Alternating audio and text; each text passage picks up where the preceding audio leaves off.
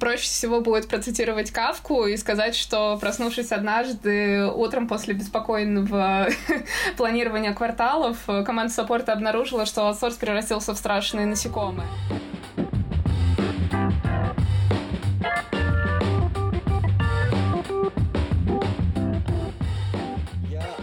Я вообще очень редко с людьми разговариваю в последнее время, хотя на этой неделе было много созвонов, но от подкастов я отвык на сто процентов, поэтому я и так не очень умный, а сейчас буду лажать особенно сильно, простите меня заранее. Всем привет, это подкаст «Оставайтесь на линии» от компании Юздеск, и это четвертый сезон. Мы здесь говорим о клиентском сервисе, поддержке клиентов и всем, что с этим связано. С вами, как всегда, Кирилл, Катя. И вы можете слушать нас везде. В Google подкастах, Apple подкастах, Яндекс.Музыке, ВКонтакте, Spotify и Кастбоксе. Ставьте оценки, пишите комментарии и шарите наши выпуски обязательно. Сегодня у нас в гостях Юля Штельмах, менеджер русскоязычной поддержки Joom. Юль, привет. Привет. Мы поговорим о переезде с аутсорса на свой саппорт. И Катя что-то молчит. Привет, привет, Юля. Ну что ж, давай начнем. Расскажи в двух словах про себя, про вашу компанию, чем занимается компания, чем занимаешься ты в компании. Да, здесь в этом плане я сразу немножко поправлю, потому что на момент, когда мы договаривались о как раз-таки подкасте, я действительно отвечала за русскоязычную поддержку в Джуме, но недавно мы сделали легкие перестановки как раз-таки из-за вот этого чудесного переезда, и сейчас я отвечаю за эйч ар-процессы в команде саппорта для всех наших ребят. Но в В целом, да, я занимаюсь клиентским сервисом, наверное, последние четыре года, если говорить про серьезный опыт. До Джума я работала в трекер-пассе. Это было приложение для дальнобойщиков.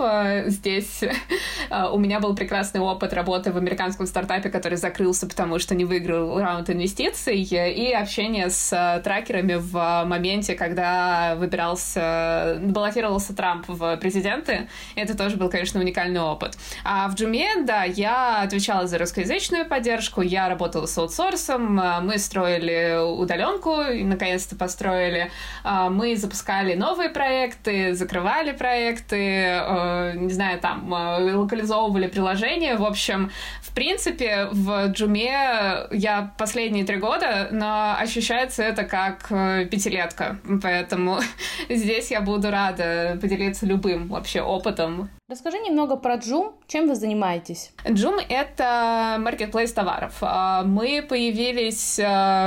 Кстати, у нас скоро будет пятилетие в июне, так что считайте практически пять лет назад. И раньше мы доставляли исключительно товары из Китая, но потом мы стали активно подключать ребят из Европы, и мы стали также коллабиться с корейскими мерчантами. У нас очень классный ассортимент.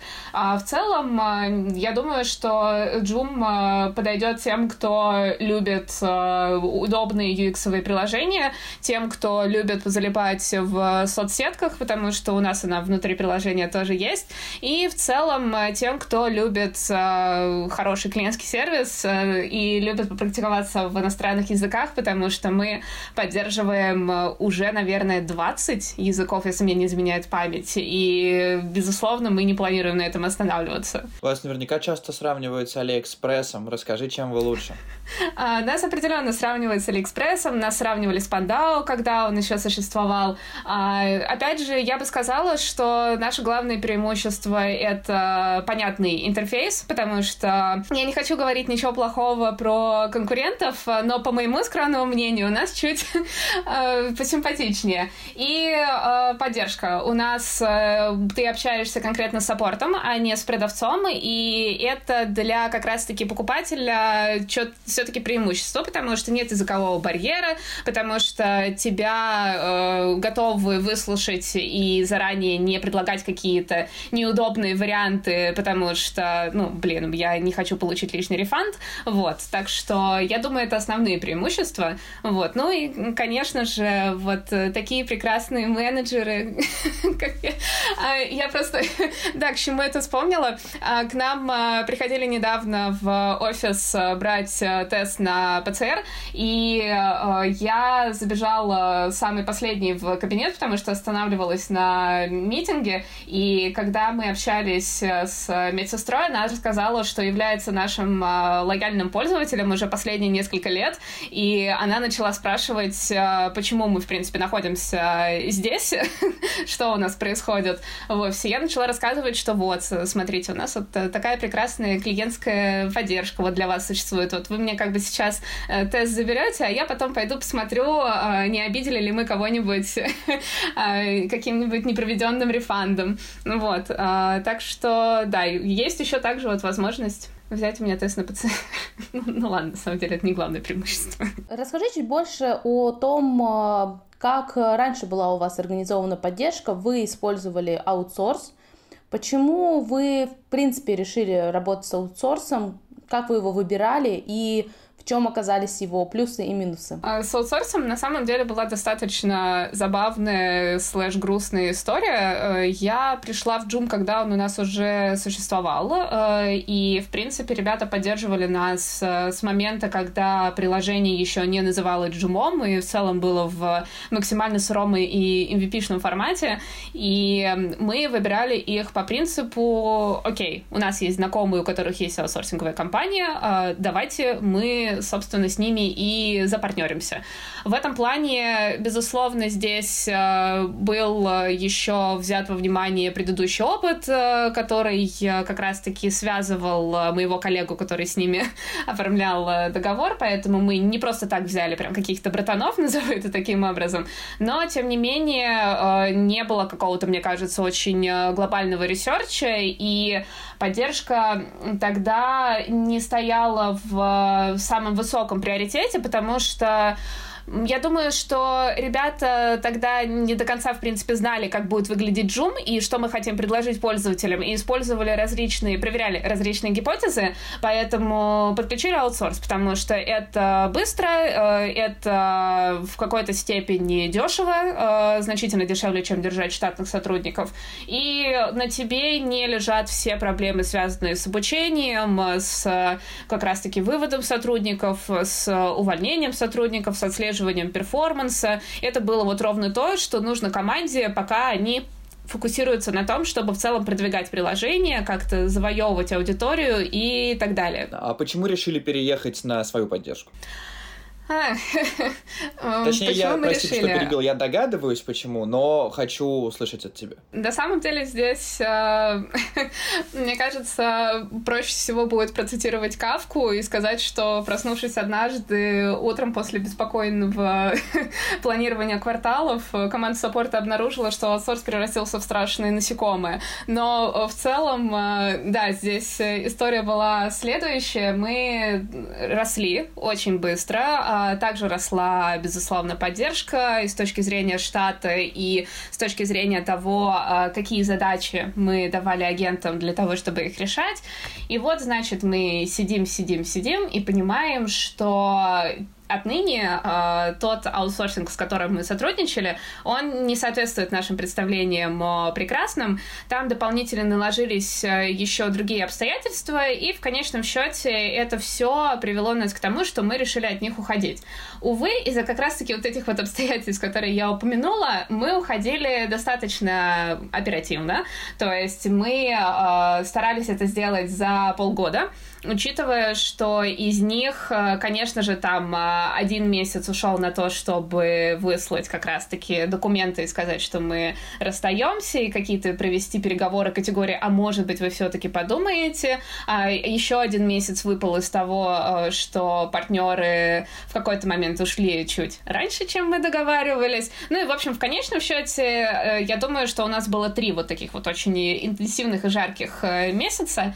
Вот. А вообще, да, Да, мы уходили, потому что не подходило, и потому что были такие причины. Как вы э, начали нанимать сотрудников? Как вы поняли, сколько вам нужно? Вы наняли столько же, сколько было в аутсорсе? Или вы делали какие-то специальные расчеты и понимали, что вам нужно больше или меньше? Как это происходило? У нас горела жопа все время, пока мы это делали. И горела не только она, и вообще, в принципе, мне кажется, кипело все. То есть здесь хочу, да, вот восстановить таймлайн год назад. Коронавирус только как раз-таки начинает появляться, и, следовательно, мы медленно подступаемся к первой волне пандемии, когда вообще всех закрыли, и в итоге это все перешло на удаленку. И вот, значит, мы сидим последний день в офисе. Я тогда еще в принципе, не подразумевала, что это будет последний день. А, пытаемся сформировать какой-то план переезда, а потом все начинает идти абсолютно не так. Насчет сотрудников мы... Нам немножко повезло в этом плане. Мы сразу их решили брать на удаленку, потому что, ну, особо больше не было опций. И второй вариант, второй момент, что у нас в целом команда саппорта, ввиду своей вот этой особенности с языками, она всегда была на удаленке, потому что достаточно тяжело искать людей со знанием того же шведского, например. И в этом плане мы хотели сначала нанять ровно столько же людей, сколько было в аутсорсе, но потом из-за того, что мы немного неправильно рассчитали смены, мы немного донимали людей, потом у нас появились программы стажировок, и некоторые агенты уходили в другие отделы, мы это особо не учитывали. В общем, сейчас я бы сказала, что штат сотрудников, он меньше, чем столько людей, сколько было на аутсорсе, а при этом количество тикетов осталось одинаковым. И это причина того, что, во-первых, мы сделали акцент на автоматизации, а в Второй момент, что ребята просто банально чуть замотивированнее, чуть толковее. Ты упомянула, что вы сделали некоторые ошибки при расчете количества сотрудников, которые вам нужно. Можешь сейчас о них рассказать, чтобы наши слушатели понимали, как, на что им обращать внимание при расчете людей? Да, конечно. Мы не учитывали, мне кажется, количество тикетов, которые поступают, и то, как оно распределяется по времени, потому Потому что, безусловно, у нас был показатель, что агент в среднем за час решает такое-то, такое-то количество тикетов. Но здесь, опять же, две ошибки. Первое, что это среднее число, и оно отличается от квалифицированного агента и от слабого перформера. И второй момент, что количество обращений, которые поступают ночью, оно отличается от тех, которые поступают днем. И, следовательно, здесь тоже нужно было как-то это дело привести. Еще такая штука, что, опять же, когда мы стали вот нанимать новых ребят, они, безусловно, первое время показывали не лучшие результаты, ниже, чем было у аутсорса, но потом, когда они вливались в процессы, они показывали результаты лучше, чем у аутсорса, и в итоге мы рассчитывали количество людей из того, что ребята, скорее всего, будут перформить на уровне как раз-таки наших бывших партнеров, а они стали перформить лучше. В общем, здесь, да, мне кажется, кажется, мы во всей этой суматохе не смогли просто, на самом деле, больше времени потратить.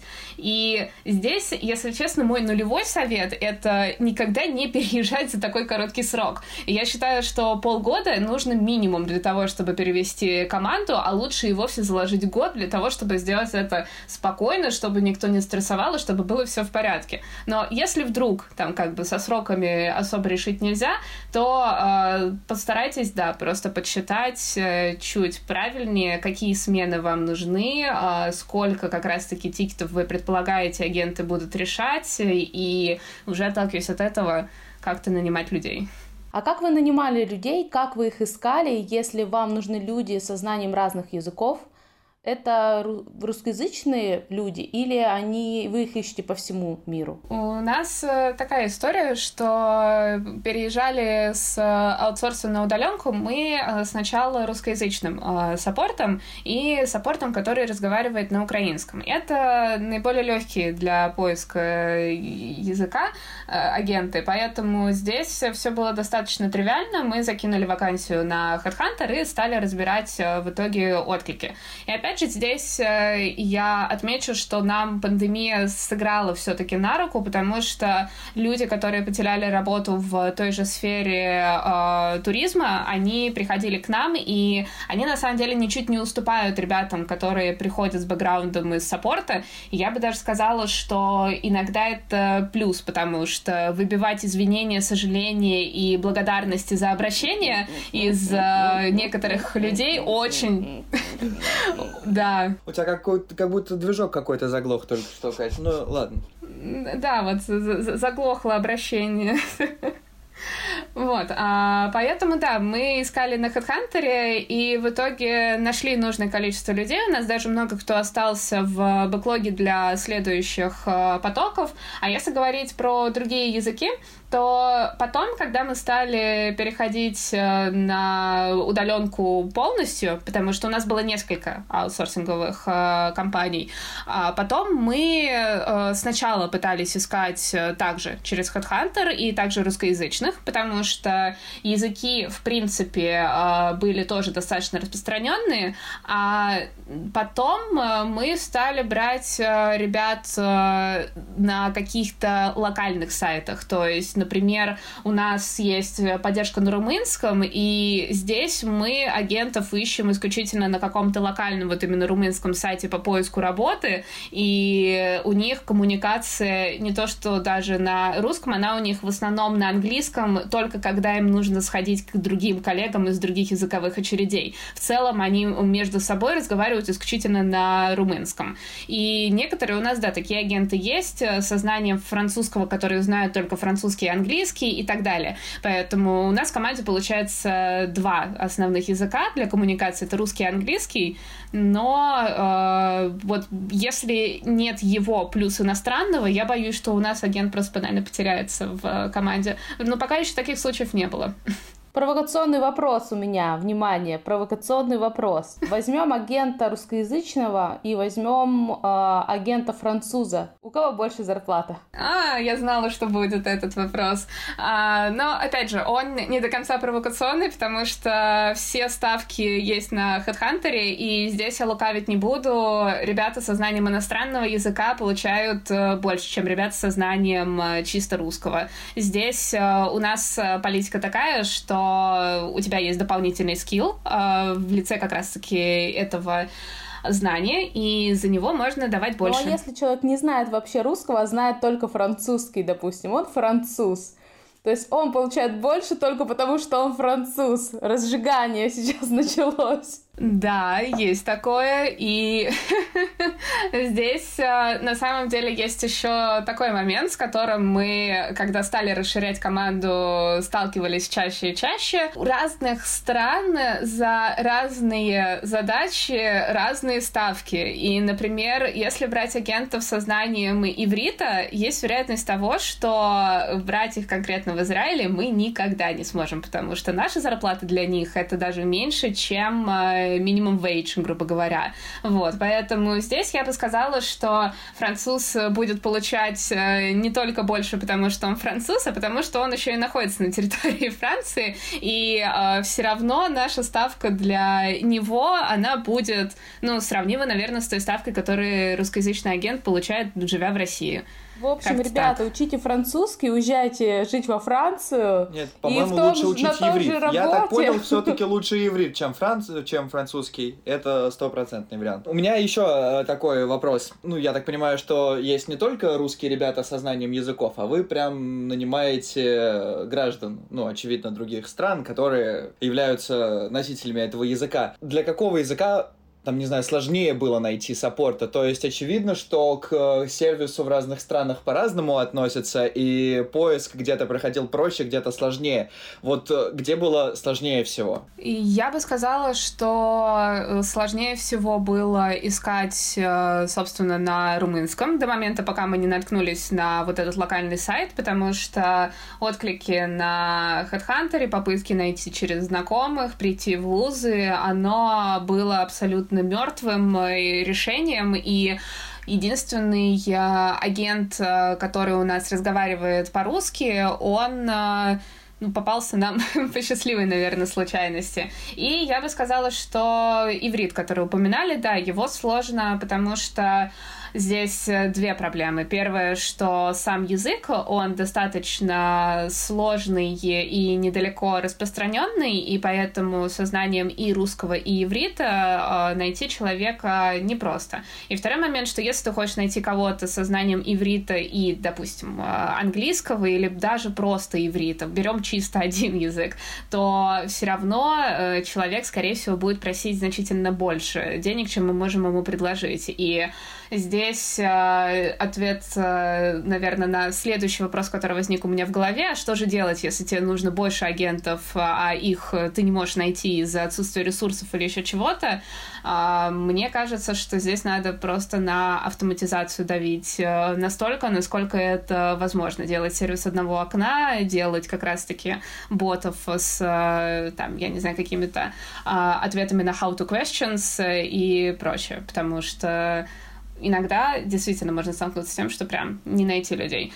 В остальном, мне кажется, что везде было просто, где-то дольше, где-то оперативнее. На немецком, например, у нас высокая планка для агентов, потому что в целом, мне кажется, немцам свойственно обращать внимание на грамматику и формулировку как раз-таки текста, поэтому мы не можем взять человека со знанием би два, например, немецкого. Это нужен как раз-таки наивысший. Вот. И здесь как бы откликов много, они есть, просто мы более пики в этом плане, и мы очень долго как раз-таки выуживаем нужного человека.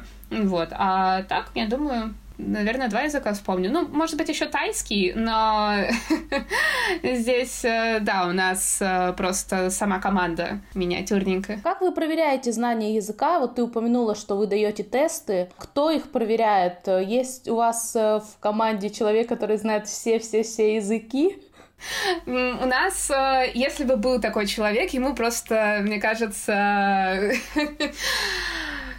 Я не знаю, сколько нужно было бы хвалы и чести ему отдавать каждый день. А нет, у нас есть кантри-менеджер, и это человек, который, безусловно, разговаривает на языке страны, которую он ведет.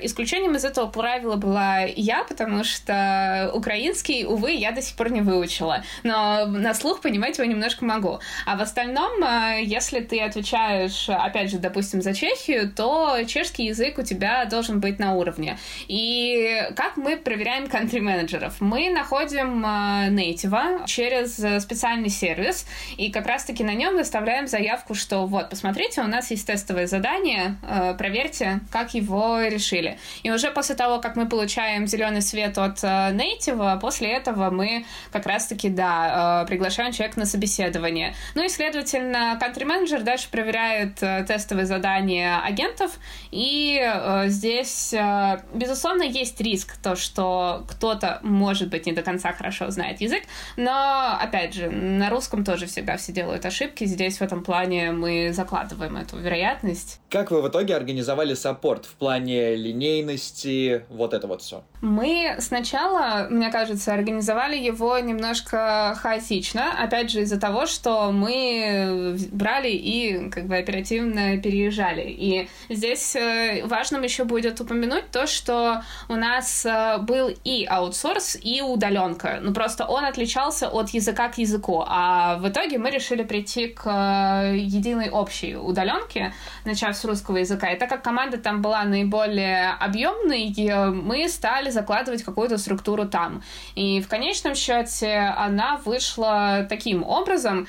У нас есть country-менеджер, который отвечает за конкретно свой регион, и дальше в зависимости от э, объемов команды, ну, берем во внимание, допустим, б- большую команду, у тебя будут супервайзеры, э, это те люди, которые как раз э, смотрят за тем, чтобы у очереди было все благополучно и с административной точки зрения, и с точки зрения благополучия команды э, и выполнения тикетов, естественно. Они также решают какие-то очень комплексные задачи или там эскалируют на country-менеджера.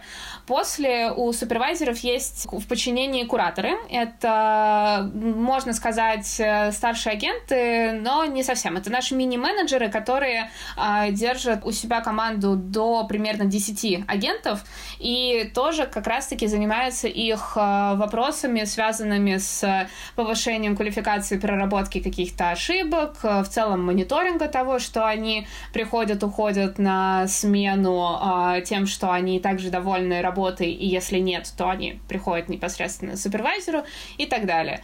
Вот. И, собственно, да, дальше под конец идут э, агенты. Агенты хороши тем, что они вот котички прекрасные, э, отвечают нашим пользователям и всячески э, их любят. Ну, вот. Получается, что структура чисто одной языковой очереди такая, если команда большая. Безусловно, там может варьироваться, то есть у кого-то есть, например, э, просто один супервайзер и несколько агентов, и этого достаточно.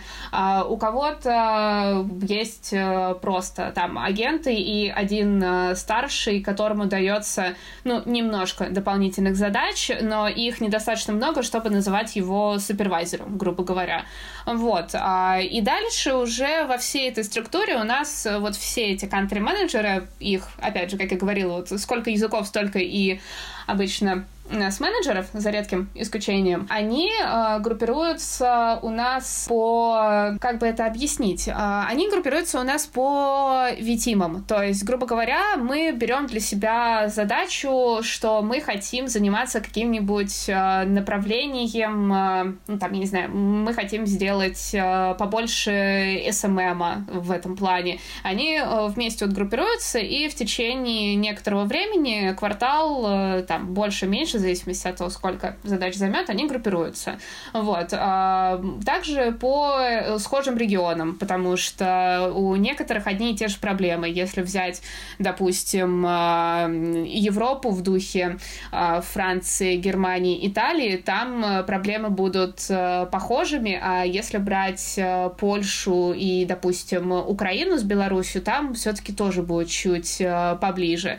Вот. Иногда группируются так. Но если говорить про конкретно иерархию подчинения, то у нас есть Head of Support, с которыми как раз-таки ребята и взаимодействуют, получают какие-то дополнительные задачи, получают фидбэк, там, не знаю, ходят на one-on-one и так далее. Вот, надеюсь, это все как-нибудь уложилось в голове. Сами агенты на линии, получаются все с одинаковой квалификацией, то есть у них деления на какие-то линии нету, они все могут решать все проблемы. Не совсем. Из-за того, что у нас, опять же, достаточно большой набор товаров, так как мы международный маркетплейс, у нас можно найти практически все. И как бы ты ни хотел, но отвечать одинаково хорошо на вопросы про кофточку с дыркой и про какой-нибудь векторный анализатор сети у тебя не получится. Вот, да, и поэтому у нас есть специализированные линии, на которых ребята решают такие вопросы. Но, опять же, в зависимости от того, какая у тебя команда, у меня, например, в русскоязычной поддержке это отдельная линия. А у ребят, которые поддерживают иностранные языки, чаще всего супервайзеры решают такие вопросы, или же у них есть какой-нибудь один агент, у которого есть склонность к этому. Склонность. Но из-за того, что мы все... Да, да. Мы специально в резюме отдельно пишем будет. Будет плюсом, если вы когда-нибудь настраивали анализатор. Вот. И потом, когда мы перешли на удаленку и настроили коммуникацию между отделами, то с этим стало еще чуть проще. Есть, например, моя команда, она помогает ребятам из иностранных. И здесь они решают просто комплексные вопросы, а ребята потом, грубо говоря, переводят обращение. Но до момента, пока у нас была вот эта вот разъясненность, разносторонность, каждый был сам за себя. Вот. Ну, получается, что скорее не вертикальное деление, а горизонтальное. Просто в команде есть ребята, которые компетентны в чем-то больше, чем остальные. Окей. Ну, здесь, да, опять же, смотря от команды и смотря от направления, ну, да. да. А как вы поддерживаете клиентов? Мы, мне кажется, упустили важный вообще момент. Это телефонная поддержка, письменная, это чаты, что это, Facebook можно вам написать. Письменная, ты сказала? Письменная. У нас поддержка исключительно текстом. До нас нельзя дозвониться, к сожалению или счастью. Ну, скорее, к нашему счастью, если честно. Мы поддерживаем в чатике приложения. У нас, следовательно, и на iOS, и на Android это достаточно просто найти. Мы поддерживаем по почте. Нам можно написать, зная адрес электронной почты, либо зайдя на, в нашу веб-версию. И, безусловно, мы по максимуму стараемся отвечать в Фейсбуке, потому что, опять же, аудитория из европейских стран любит с нами пообщаться там, но чаще всего это все-таки комментарии, а не мессенджер, поэтому здесь я бы сказала, что это тоже часть как раз-таки эс эм эм. Мы отвечаем там, в том же ВКонтакте, в Одноклассниках, в Инстаграме и Фейсбуке. Ну и, естественно, все вот эти вот отзовики. А, про ВКонтакте, кстати, там есть личка. Вот. Там есть очень активная личка, и там мы тоже общаемся. Вот. Но самый основной инструмент — это все-таки чатик приложения, потому что через него очень удобно упомянуть заказ, о котором идет речь. Отсутствие голосовой поддержки — это намеренное решение? Это намеренное решение, потому что, опять же, делать колл-центр на таком большом количестве языков — это достаточно сложно. И второй момент, что он э, увеличивает количество обращений, которые могут потенциально прийти, и мы, безусловно, хотим э, увеличивать прозрачность э, команды саппорта, чтобы с нами разговаривали как можно чаще и докладывали обо всем, но чтобы это не было голосом, потому что действительно здесь э, есть риск, что мы банально не вытащим это, если говорить про, опять же, иноязычные команды. Какие инструменты для поддержки вы используете? Используете ли вы какой-то один общий инструмент для всех стран, или у каждого какие-то свои системы есть, свои автоматизации, интеграции? У кого, может быть, лучше настроено, у кого хуже? Как вы с этим работаете? Это достаточно сложный и интересный вопрос. Постараюсь на него ответить, чтобы ничего там лишнего не рассказать. У нас есть хелпдеск, в котором, безусловно, мы обрабатываем тикеты, которые сыпятся из приложения по почте и дальше из некоторых из мессенджеров, которые мы поддерживаем. А так у нас все языки сидят в одном инструменте, просто у каждого своя отдельная очередь, чтобы, понятное дело, не заниматься перетягиванием тикетов из одной папки в другую. Uh, у нас также есть некоторые исключения из правил. Ну, вот, грубо говоря, в России в качестве uh, платформы для отзывов чаще всего используют iRecommend, либо, допустим, Отзовик. И конкретно моя команда, она отвечает uh, там. А если мы говорим про Европу, то там больше ценится Trustpilot, и поэтому ребята отвечают uh, там. И на самом деле такие сервисы, их, во-первых, не очень часто поддерживают все хелпдески, и второй момент, что я бы не сказала, что и нужно, если честно, потому что там не очень часто все приходит, и проще зайти в админку и ответить через сайт напрямую. Поэтому мы используем всякие разные сторонние сервисы, когда это необходимо. Например, там, не знаю, те же сайты логистических компаний, с которыми мы общаемся. И есть, безусловно, админка, которая сделана внутри Joom, вот, и она, на самом деле, гиперфункциональная. В ней могут работать как агенты саппорта, так и агенты модерации, так и зайти менеджеры разных отделов и найти необходимую себе информацию. Поэтому это инструмент тоже очень полезный. Ну и, естественно, мы используем э, корпоративный мессенджер для того, чтобы рассказывать про всякие разные анонсики. И у нас есть э, база знаний. Вот. Это все, опять же, к сожалению или счастью, живет отдельно друг от друга. Э, ту же базу знаний мы, конечно же, хотим «Светлой России будущего» приравнять к формату там, э, службы одного окна, но пока что планов много, времени мало, рук еще меньше, поэтому здесь особо завтраками кормить не буду. Ты упоминала автоматизацию в ответе на, одном из, на один из вопросов. А, расскажи, насколько вам удалось автоматизировать поддержку? Сколько процентов у вас автоматизации? Вопрос в лоб. Здесь, на самом деле, я не смогу ответить э, точно, то есть я даже не смогу предоставить цифру по одной простой причине. У нас э, очень мало how-to questions, то есть обычно, когда автоматизация строится в команде, там стараются выловить часто распространенные вопросы, на которые можно кинуть какой-нибудь фак и отвязаться. Но у нас, э, мне кажется, каждое третье обращение, оно касается качества товара, либо, допустим, того, как конкретно сейчас добирается товар до клиента. И здесь автоматизацию особо не построишь, потому что у тебя есть два варианта. Либо ты вытягиваешь информацию, которую тебе предоставляет как раз-таки твой партнер, ну, допустим, если мы говорим про логистику, и чаще всего это та информация, которую пользователь уже видел у себя в приложении, она им абсолютно не поможет. Здесь нужен человек, который четко объяснит, что конкретно вот этот вот чекпоинт, он вам свидетельствует о том, что посылка вот конкретно здесь, вам нужно будет вот столько-то подождать, вот с такими-то документами прийти, и будет вам счастье. Если говорить про качество товаров, то здесь тем более нужна как раз-таки человеческая пара глаз для того, чтобы посмотреть, что действительно эта дырка на кофте есть, а не нарисована в фотошопе. И поэтому я бы сказала, что у нас автоматизировано, не знаю, мне кажется, наверное, пять процентов, но я не ручаюсь, потому что я, увы, не очень плотно занималась автоматизацией в команде саппорта. У нас за это отвечает в первую очередь Катя, которую можно найти в нашем корпоративном блоге Jumana ви си.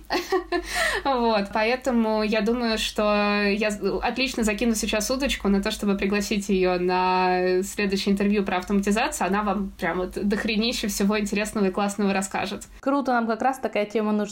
Так что ждите в следующих выпусках. Раз уж мы заговорили за ви си, у меня есть вопрос. Я как раз наткнулся там на статью от девятнадцатого года, где вы рассказываете про дни поддержки, про то, как топ-менеджменты садятся на линию, чтобы понять, что к чему вообще. Вы их проводите до сих пор? Да, мы проводим, и они немножко поменяли свой формат в связи с пандемией. Если раньше мы всегда старались людей собирать в офисе, потому что, ну, это прикольно, они все сидят, обмениваются опытом, то теперь это работает следующим образом. Мы берем команду из Джума, допустим, ребят, которые занимаются категорийкой, нашими вот как раз категориями товаров. И мы им говорим: привет, мы хотим вам выбрать день, когда вы будете сидеть и отвечать на тикеты. Дальше мы подключаемся все через Zoom, Google Meet, не столь важно. И э, сначала идет общая презентация про то, что вот поддержка у нас такая, отвечаем мы на такие вопросы, делаем мы то-то, а сейчас вы начнете обрабатывать тикеты. И ребята расходятся в комнаты с кураторами, которые как раз-таки их на протяжении нескольких часов, вот тет-а-тет, они обсуждают, что вообще попадается. Для тех людей, которые уже были на дне саппорта, вот, например, наши продукты, которые как раз в статье на ви си даже есть на фоточках, для них еще немножко проапгрейдили, и мы не просто давали какую-то линию, ну, например, решаем чисто вопросы по логистике, решаем вопросы по качеству, решаем, там, не знаю, вопросы, которые очень редкие. Для них мы скорее даже показываем уже решенные тикеты, особенно когда речь касалась вопросов по функционалу приложения, и мы рассказывали, почему вообще пользователь пришел с этим вопросом, почему мы ответили ровно таким образом, а не иначе. Вот, так что, да, мы проводим, мы э, очень стараемся держать это в какой-то периодичной среде, потому что, опять же, когда мы делали переезд на удаленку, мы, естественно, на некоторое время подзабили на дни саппорта, далеко вообще не до этого было. А потом, когда все устаканилось, вернули обратно. Вот у нас недавно сидели ребята-юристы, например, на очереди. Я, во-первых, считаю, что это очень клевая практика, и так стоит делать, наверное, всем, чтобы все прекрасно понимали, какие боли есть у пользователей. Вот. Наверняка на основании вот этого фидбэка э, с дней поддержки вы делали какие-то изменения в работе сервиса, ну, мне так кажется, что, может быть, есть что-то такое, прям о чем ты помнишь, что вот человек, значит, сел, поработал и вы вот поменяли такую-то вещь? У нас есть э, такой пример, и я боюсь, что он уже упомянут в статье, поэтому будет не до конца интересно тем, кто ее читал, но да, у нас была проблема в приложении с привязыванием новой карты. Она была обусловлена тем, что, безусловно, есть э, как бы вероятность фрода, что иногда люди находят какую-нибудь карточку, начинают ее привязывать к всяким приложениям, поэтому у нас э, был очень нетривиальный способ добавления новой карты а, через лог с а, оплатой, когда ты там шел, выбирал опции. В общем, все постоянно на самом деле путались. Это было не до конца понятно. И мы не до конца смогли поменять этот флоу, опять же, из-за того, что есть как раз вероятность от этого вот фрода, но мы добавили инструкцию для пользователей внутри приложения в том месте, где они обычно искали возможность для привязки карты, что как раз снизило количество обращений на эту тему в поддержку, потому что, ну, по сути, мы отвечали там немножко шаблонами, немножко скриншотами, там не особо можно было развернуться. А второй момент был вот как раз с юристами, которых я упомянула. Они очень щепетильно относятся к персональным данным, и их, в принципе, можно понять. И когда они посидели на дне саппорта, у них практически переворот сознания произошел, и они ответили, что да, безусловно, очень важно не показывать чего-то лишнего, но для саппорта чем больше вводных ты даешь по пользователю, по заказу, по устройству как раз-таки продукта, тем точнее и быстрее ты отвечаешь, поэтому нужно все-таки вот этот баланс сохранять, потому что раньше у них была политика, ну, давайте вообще, пожалуйста, все отрежем, вот что только возможно, и будем вот так вот в бараке сидеть. Здорово, я вообще всем рекомендую не просто отвечать клиентам, а использовать их фидбэк, использовать фидбэк сотрудников из других отделов, потому что, ну, потому что это клево. Поехали дальше. Давайте вернемся к основной теме сегодняшней нашей, все-таки вашему переезду с аутсорса на свою поддержку удаленную. Что было самым сложным, на твой взгляд, и был ли какой-то феерично крупный факап из-за того, что отдел был абсолютно новый? А, был ли один фееричный факап? Я думаю, здесь на самом деле так нужно было формулировать. Постараюсь, да, рассказать. А самое сложное в этом переезде на самом деле было обучение. Почему? У нас за обучение раньше отвечали партнеры, и, безусловно, какие-то презентации и э, материалы, которые использовались при онбординге, они у нас имелись. Но я бы не сказала, что мы всегда постоянно это дело как-то верифицировали, и в какой-то момент те вещи, которым нужно было обучать новых свежих агентов, они не были зафиксированы в материалах от аутсорсинговой компании. Поэтому мы, во-первых, продумывали формат обучения заново, и второй момент — это, безусловно, руки на самом деле. Их прямо катастрофически не хватало. На моменте, когда мы затеяли переезд в русскоязычном саппорте из штатных сотрудников, было три супервайзера, которые вышли ко мне буквально за два месяца до начала переезда, и была я. То есть, по сути, для э, большого количества людей, которые нужно обучить, это очень маленькая команда. И, пожалуй, вот это было самым для нас тяжелым. Мы старались потом привлекать ребят из других языковых очередей, которые знают как раз-таки русский и давно с нами работают. Но здесь потом, уже в долгосрочке, мы заметили, что перформанс у таких ребят отличается не потому, что преподаватель плохой, а потому что он не знает каких-то тонкостей очереди конкретно СНГшной, и поэтому такие моменты опускались в ходе онбординга, и в итоге э, они не прорабатывались. А с факапами у нас есть э, как минимум одна действительно прекрасная история. Э, Мы не до конца хорошо с партнерами обсудили дату завершения наших взаимоотношений. И за три недели до того дня, когда мы ожидали, что они от нас уйдут. А, точнее, не... В общем, они ушли, да, значительно раньше, чем мы планировали. И это было особенно забавно, потому что сообщение от них я получила где-то в субботу, и сообщение было категории «Вот, удали, пожалуйста, последние учетки», и на этом все. То есть я сначала немножко, очевидно, спросонья, не до конца выкупила, почему мне нужно удалять учетки менеджеров, ведь нам еще работать некоторое время. А потом я смотрю на все это и осознаю, что нет, нам больше не встретиться с ними. И из-за этого у нас очень вырос бэклог в, естественно, команде, потому что у нас раньше вот был четкий план, сколько агентов когда уходит, и это позволяло нам сохранять тот time to first response, который у нас свойствен команде. А тут у нас отрезалось большое количество агентов, причем наиболее квалифицированных. То есть под конец все-таки оставались те ребята, которые, ну, очевидно, надеялись на то, что что-нибудь устаканится, которые были лояльны к нам, несмотря на аутсорс, и поэтому их потеря, она была больнее вдвойне. И в том числе у нас были ребята, которые как раз-таки за вот эти вот узкопрофильные э, сложные товары отвечали. Там вообще вся команда ушла неожиданно. И там бэклог мы разгребали еще очень долго, потому что у нас не было подготовленных агентов, и мы их как раз-таки выбирали в команде саппорта, а мы не знали вообще, кто разбирается в этом или не разбирается. Ну, как бы в резюме об этом обычно не пишут. В ходе собеседования мы тоже об этом не спрашивали. Мы как-то вообще этот момент упустили.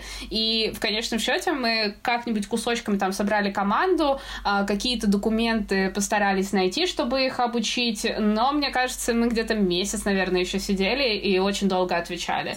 И еще один факап был связан с тем, что у нас не было отбивки для этих пользователей, что мы будем им долго отвечать, потому что у нас, безусловно, есть такая автоматизация, но она не срабатывала, когда мы эскалировали обращение на другую очередь, потому что так сложилось, в общем, у нас как бы не было в этом надобности. И в итоге мы получили не только бэклог, но еще и стопку очень разозленных пользователей, поэтому мой совет на будущее, если у вас будет такая ситуация, а, скорее всего, в саппорте чаще всего она возникает практически у каждого сервиса.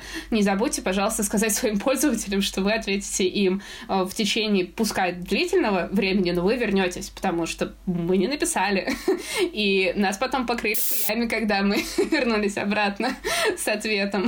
Раз уж мы перешли к советам, скажи три главных совета тем, кто хочет переезжать на свою поддержку.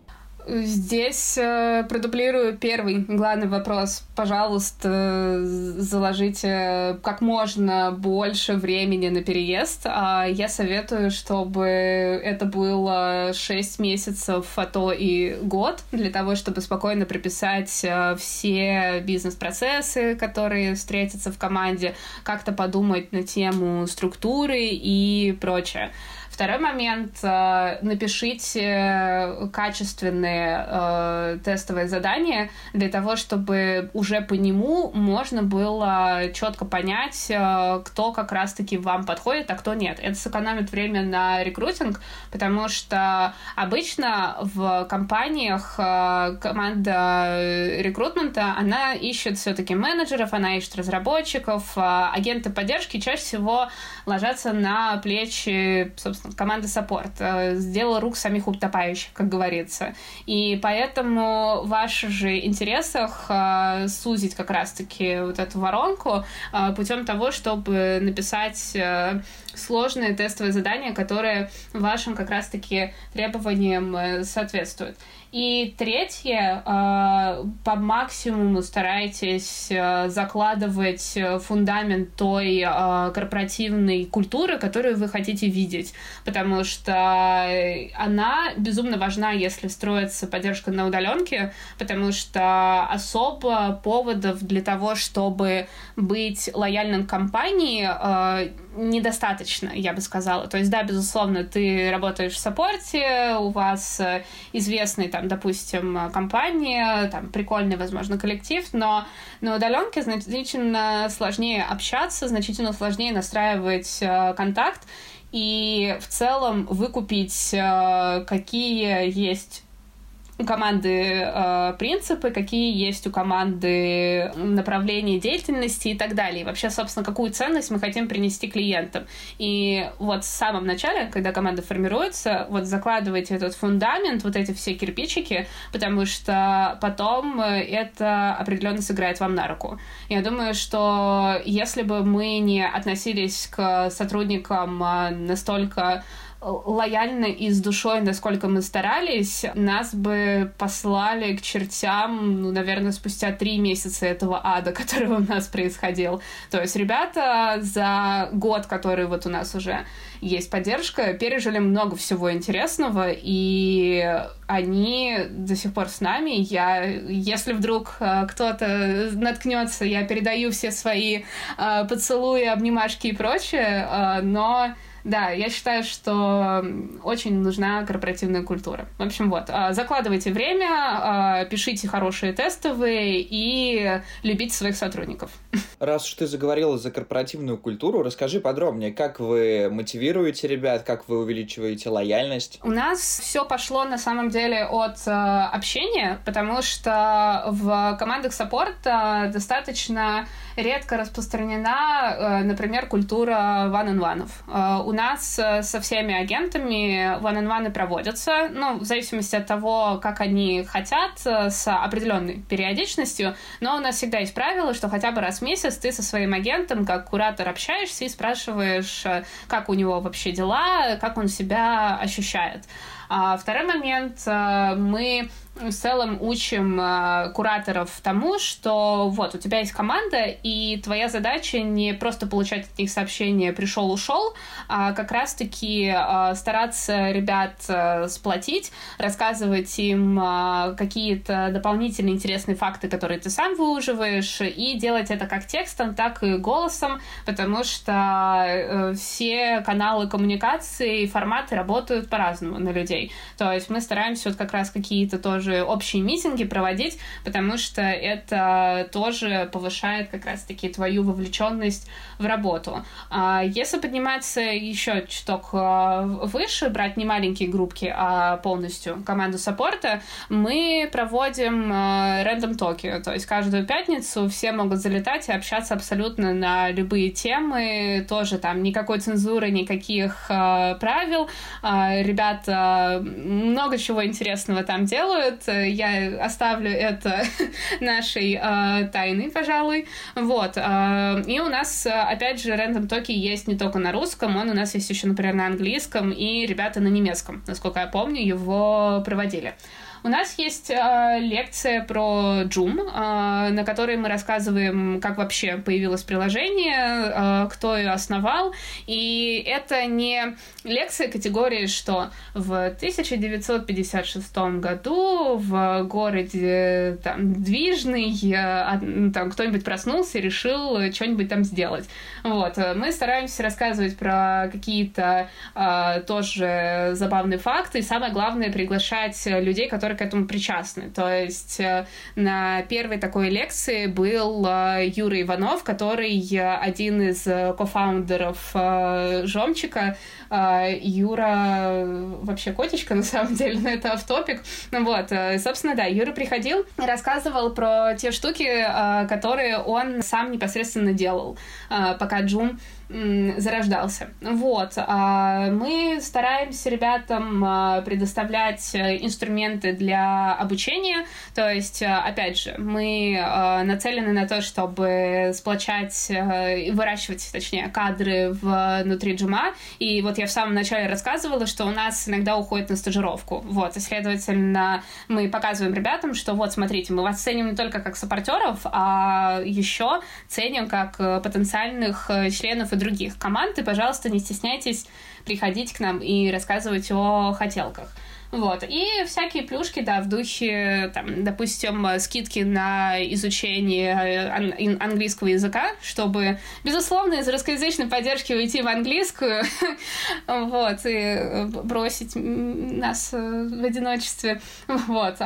И всякие как раз-таки праздники, но ну, мне кажется, это у всех на самом деле есть, но тем не менее, вот, Новый год, день рождения компании, это такие штуки, в которых мы для агентов стараемся тоже что-нибудь прикольное придумывать, там, радио, выдавать купоны и баллы, там, подключать ко всяким прикольным занятиям и так далее. Вот. Покрыло наверняка далеко не все, но это то, что on top of my head, то, что вот первым приходит как раз-таки, когда вы спрашиваете про то, что мы делаем. Я доволен. Я частенько просто, я еще в прошлых выпусках постоянно спрашивал про какие-то внерабочие активности, но так как уже целый год все сидят по домам, говорить о каких-то настольных играх или выпивании пива в баре не приходится, поэтому выкручиваемся как можем. Здорово, здорово. Наверное, надо закругляться, потому что на моих часах уже будет скоро целый час, как мы разговариваем. Было интересно, здорово, мне все понравилось. Спасибо большое. Спасибо вам, мне тоже все очень понравилось. Спасибо тебе, Юль. Всем пока. Все, всем пока. Пока.